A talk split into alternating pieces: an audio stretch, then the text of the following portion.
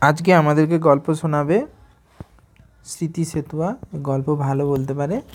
তার কাছে গল্প শুরু করো।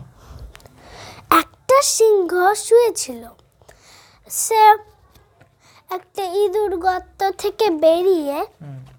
ছুটছিল ছুটতে ছুটতে খেলা করতে করতে ওইখানে সিংহর পিঠে উঠে গিয়ে নাচছিল। আর সিংহ জেগে গিয়েতেই ওই থাবার হাতে নিয়ে ওকে বলল যে, এত বড় সাহস তুই আমার পিঠে নাচছিস ওটা কি তোর খেললা নাকি? তারপর বললেন বুঝতে পারিনি মহারাজ। তারপরে বলল যে ইঁদুরটা, এই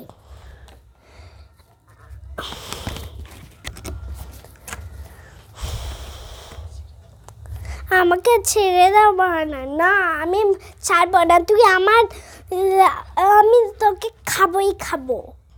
না মহারাজ, একদিন না একদিন তোকে আমি সাহায্য করব। তখন বলল যে তুই সাহায্য করবি। ঠিক আছে, যা। তারপর ছেড়ে দিল। তারপর একদিন সিংহ সত্যি সত্যি এরকম যাচ্ছিল খাবার খুঁজতে।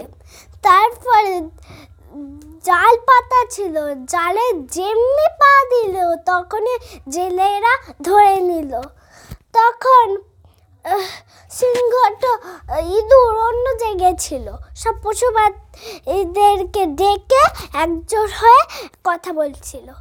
তারপরে সিংহর আওয়াজ পেয়ে ইঁদুর তো ছুটতে সিংহর কাছে।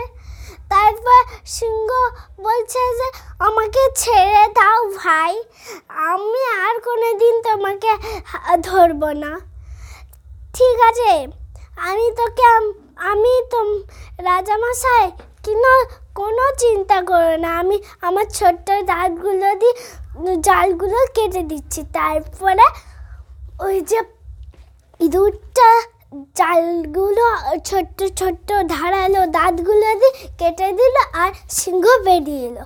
তারপরে বলল যে, আমি কি- চিরকৃতজ্ঞ তোর জন্য, কিন্তু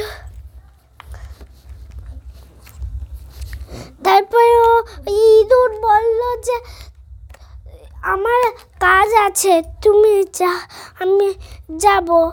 তারপর সিংহ বলল যে তুমি আমার পিছাবে নাচবে না? তাই সে তো না